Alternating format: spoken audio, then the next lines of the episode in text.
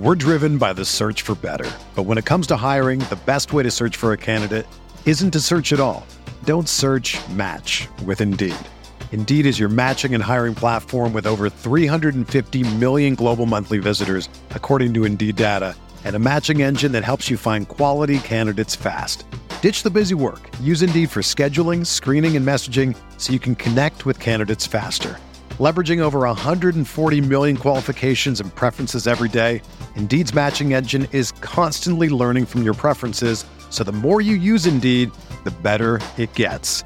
Join more than 3.5 million businesses worldwide that use Indeed to hire great talent fast. And listeners of this show will get a $75 sponsored job credit to get your jobs more visibility at Indeed.com slash BlueWire.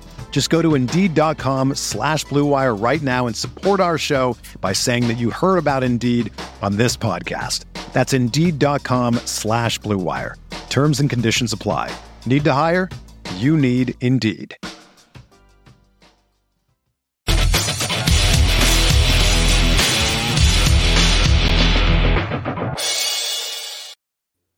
Hello, everyone. Welcome into the Guilty as Charged podcast. Uh, I'm your host, Alex. Whether you're listening on podcast services or watching on YouTube, I wanted to talk a little bit about the NFL Combine today, and specifically how some of the performances at the Combine will end up affecting the Chargers. Um, and by that, I mean, you know, kind of a stock up, stock down on some of these prospects. Can the Chargers still get some of these guys at 17? Have they gone out of the second round for the Chargers? Let's see, um, you know, who did well at the combine, who went stock up and stock down. And to me, there's no better place to naturally start this conversation uh, than the big man himself, who we've talked a lot about a lot on the show. But uh, Jordan Davis, man, had himself a bit of a day. So these are all courtesy of uh, Math Bomb on Twitter, uh, the guy who does RAS, uh, relative athletic score. Um, and the numbers on Jordan Davis from this combine are just absolutely unreal and fantastic uh, to, to just watch. Jordan Davis, 341 pound Jordan Davis, scored the highest RAS score of all time, only behind Calvin Johnson. Um, only behind Megatron, ran an insane 40 for his size, a 4.78, uh, crazy vertical just all around um, what an insane combine performance for Jordan Davis if you want to look at some of the numbers yourself here. But what this really established to me about Jordan Davis in this class is that the Chargers, maybe sometimes we talked about them trading back in the draft to then select him, right? Um, because, you know, you want to get some extra picks because Davis doesn't provide that positional, you know, versatility per se. Maybe he is just a two down player like Steven likes to say all the time. But to me, this combine and, and the reaction to Davis's combine, specifically from other NFL teams, made it clear to me that he's not going to slip past probably pick 20. Um, I don't think there's much of any chance of that happening. And frankly, I think you look at some of the teams in front of the Chargers, and I wouldn't be surprised if they took Jordan Davis themselves. Um, if you look at the Eagles, for example, Fletcher Cox is a uh, free agent after the season and I wouldn't be shocked if they took Davis there. But uh, insane combine performance for Jordan Davis, and I think he established himself as a guy who firmly belongs in that discussion of you know uh, one of the best combine scores. And despite his position and despite the weaknesses that maybe we talk about there in terms of draft position, he's going to go high, and I, I think deservedly so at this point. We'll see if that's to the Chargers or not. Uh, the second player that I would like to discuss uh, is Connecticut DT Travis Jones. Um, so, Travis Jones was a guy that I think we did a mock draft actually on Sunday. And this is before uh, PFF and the Draft Network got updated with all the combine stuff. And we took Travis Jones in the second round. And based on what I'm seeing over here, and based on how he tested, uh, how he ran the 40 and and you know his height and weight measurements as well as his explosiveness. To me, there's no chance that Travis Jones will be on the board when the Chargers select in the second round. Uh, he had himself uh, an absolute weekend as well. Not quite as good as Jordan Davis, but uh, to me, Travis Jones probably moved from someone who was like a mid to late second rounder to someone who is probably an early second rounder at this point. So I think the Chargers would probably have to trade up to get him, which is why when you get into like the Jordan Davis, Travis Jones discussion, it might make more sense for the Chargers to take Davis at 17 if, you know, the DTs are kind of just going to run off the board pretty quickly in the second round. But we'll see. Uh, I I do think Travis Jones, who we took in our mock draft in the second round, probably won't be actually available when the Chargers are up to pick in the second round. Uh, I think that's a very fair statement to say at this point. Uh, I'm going to kind of do a little bit of rapid fire. Uh, I wanted to mention Devonte Wyatt before we get into Treylon Burks. Devonte Wyatt and really the whole Georgia defense. it was just crazy. Had themselves uh, a weekend too. Uh, I, I, you know, if you're drafting all, any of those Georgia defensive players, I really think you can't go wrong at this point. Uh, and I think they showed that in Indy this week. Uh, I want to talk a little bit about wide receiver stock up, stock down, uh, just because I think that's probably a, uh, one of the positions that people talk about the Chargers selecting in the first round the most, whether it's a guy like Olave or Wilson, uh, Treylon Burks, Jameson Williams, right? Uh, we, have seen really all of them get some kind of hype and Treylon Burks ended up testing okay. Um, I, you know, his vertical wasn't great, especially for someone his size. I think people did expect a little bit better there. Uh, his 40 yard dash, I think he ran a 4.55 at first and then ran a 4.5 or it was corrected to a 4.5. So 40 time, not bad. I, you know, he ended up doing okay in the uh, splits as well. So, you know, when his times got updated, they were pretty decent. Um, but yeah, to me, this is one of those combines for Treylon Burks that could have been his I'm going top 15 moment, right? Where, you know, if he ran the 40 and he, let's say he ran a 4 4, had a better vertical, and, and, you know, did all those kind of things. To me, that's a guy who really, just because of his intangibles, could have gone maybe even before Garrett Wilson. Um, so th- that's going to be interesting to see. I mean, we've seen how much in the past having a good combine or just having a great 40 yard dash can like completely change your draft fortunes. Uh, or, you know, we saw that with uh, John Ross all those years back when he broke the 40 time record, which still stands after this combine. John Ross uh, still lays claim to that record after Tyquan Thornton's time was uh, corrected. But yeah, to me, Burks is a guy who could have had a better combine, but I think is still probably going to be drafted late first, early second. But this really could have been a moment for him where he kind of moved up and maybe even vaulted past where the Chargers were picking. But that didn't quite happen for him uh, for a couple reasons. But let's talk about some of these other wide receivers. Um, I know there was some discussion about Chris Olave and Garrett Wilson.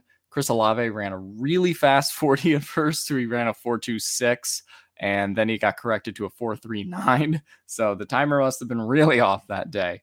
But Garrett Wilson, to me, Garrett Wilson had a combine where he really cemented himself as CB1 or not CB1, sorry, wide receiver one. I know that's, you know, a little bit tic tac for me to say because I already did have him ranked there. But to me, this combine made it clear that he's the most complete receiver in this class. I think athletically, he's going to be the guy that a lot of teams are most comfortable taking potentially in the top 10. Um, so to me, you know, the wide receiver game really starts after him at this point, and I think he established that at the combine. If he had had a bad combine, maybe there'd be questions, but uh, put up one of the fastest 40 times for the receivers um, and tested well pretty much everywhere else too. So uh, to me, Garrett Wilson and uh, Chris Olave both did well for themselves.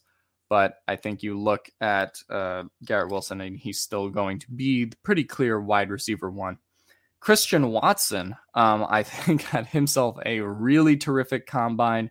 Uh, I think before they corrected the numbers, he put up one of those uh, 10 U's, which is, you know, uh, basically like a perfect score. So he didn't end up getting that because I think his time got corrected from like a 428 to a 436, um, you know, because of how, how they keep time there. But really everything you saw at the Senior Bowl with Christian Watson was kind of just really put a stamp on at the combine, right? In terms of his height and weight. like really great. Uh, his vertical is just insane. Uh, the way that he's able to kind of like shift his body as well, right? Um, not just the 40 yard dash, but the 20 yard and 10 yard splits too, um, are pretty crazy just because, you know, we've seen how he's able to turn and make use of his height, make use of his length, but also has some great bend to him. Um, and and and was really just incredibly athletic. So to me, Christian Watson has gone from a guy who was going to go in round four to a guy that I don't think is going to make it out of round two, and maybe a guy who gets selected in the top half of round two, which is crazy for a guy who comes from North Dakota State and who is competing with all of these other uh, FBS receivers. But to me, Christian Watson had himself a day, and and hats hats off to him um, because I, I, think that's really really hard to do for the wide receivers. Um, I think there were a couple others that I wanted to mention. Uh, I don't think Drake London ended up, you know, that's that's a bit of a stock down. Didn't end up doing a lot of the combine drills. I think he just did the bench press. I don't think he ended up running the 40. Uh, I don't know if he's going to do that at his pro day or not, but that might be a slight stock down situation for him. Jameson Williams, obviously, because of his injury, that's a situation where he wasn't going to run the 40 anyway. But uh, I, I, do think that's an interesting discussion to have. Uh, David Ojabo, uh, on the other hand, tested like an absolute freak at the edge position. His height and weight, you know, didn't quite measure up to kind of what you want in a defensive end. Just okay in that regard.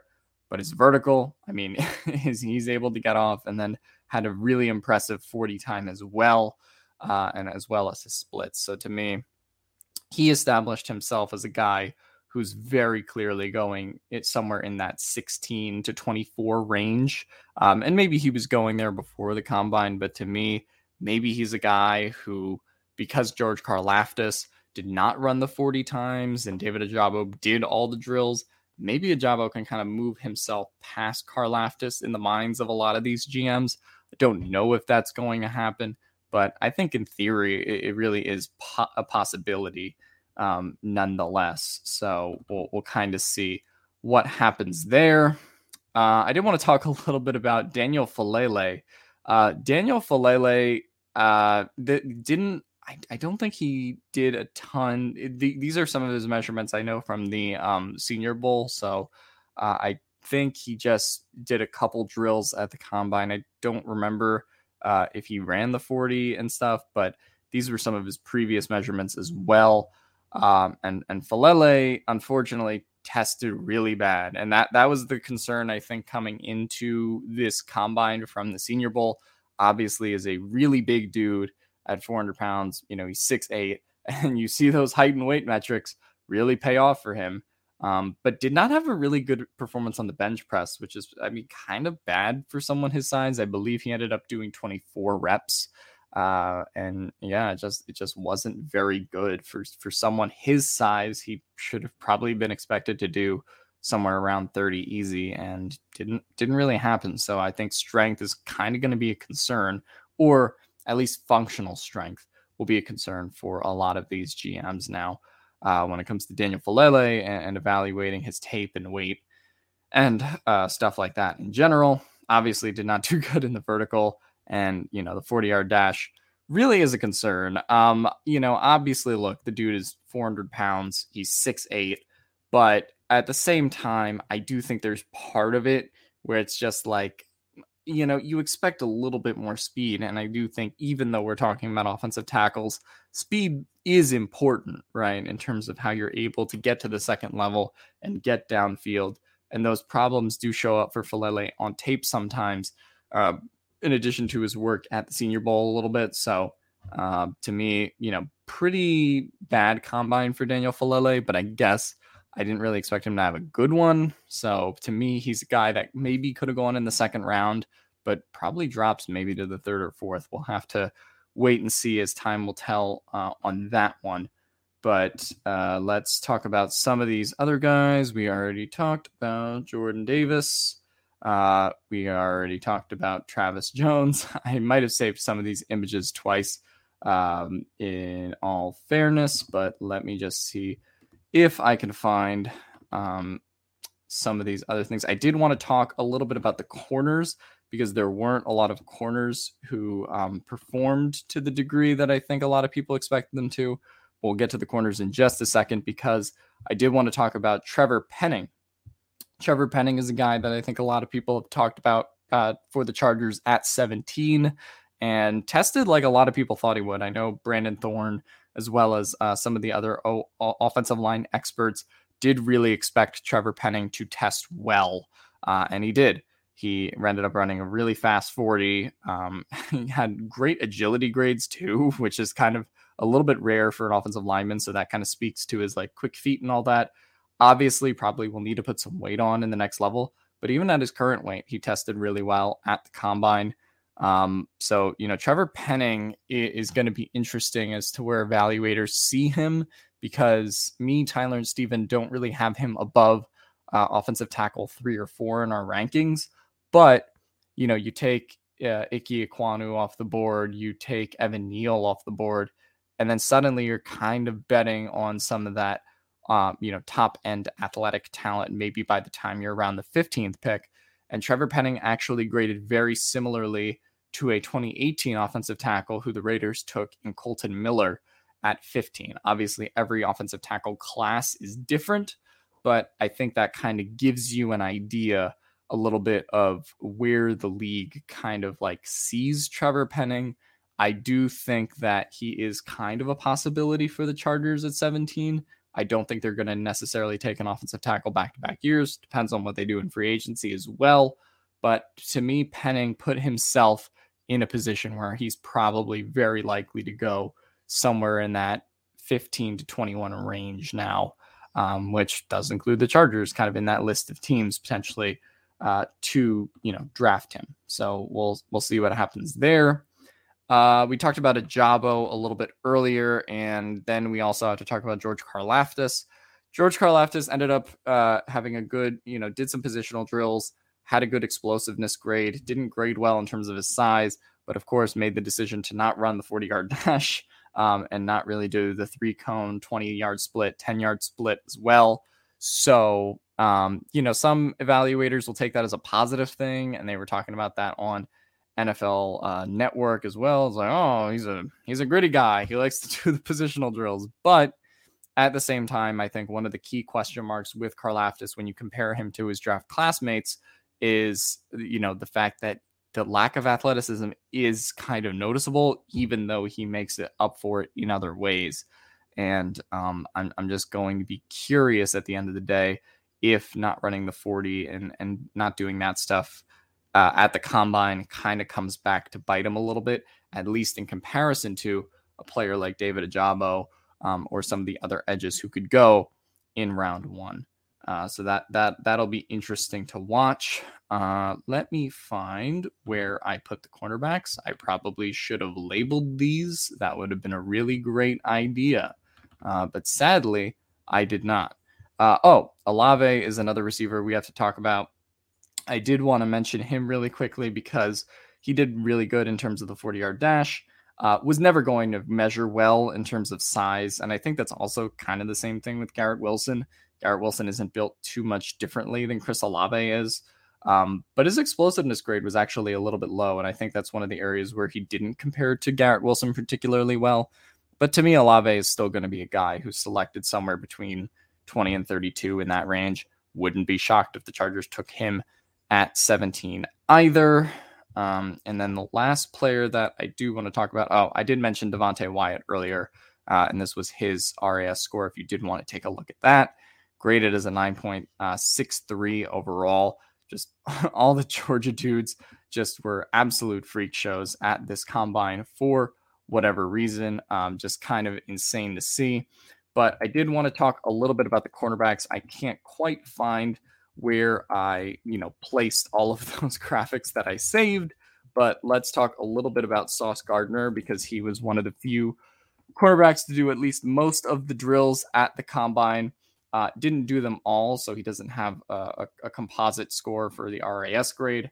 But uh, you look at the 40 yard dash, which is what people were really wondering about. And I remember on Twitter, there were people very scared about the fact that Sauce ran a four five two, I think originally, but then they were like, no, no, no, that's a four four one, and they corrected that.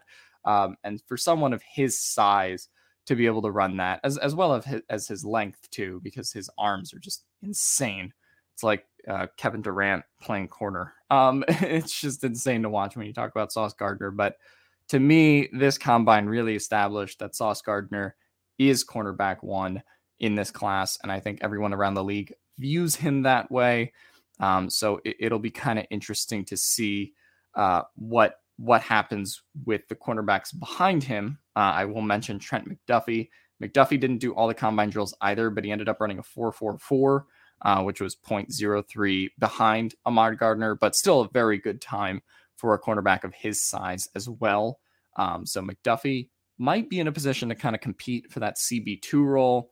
And then I think if we're talking about losers of the cornerback class from the combine, obviously didn't participate because of his Lisfranc injury, but there has been a lot of talk around the combine and a lot of the quarterback cornerback class that Derek Stingley is a guy that could potentially drop.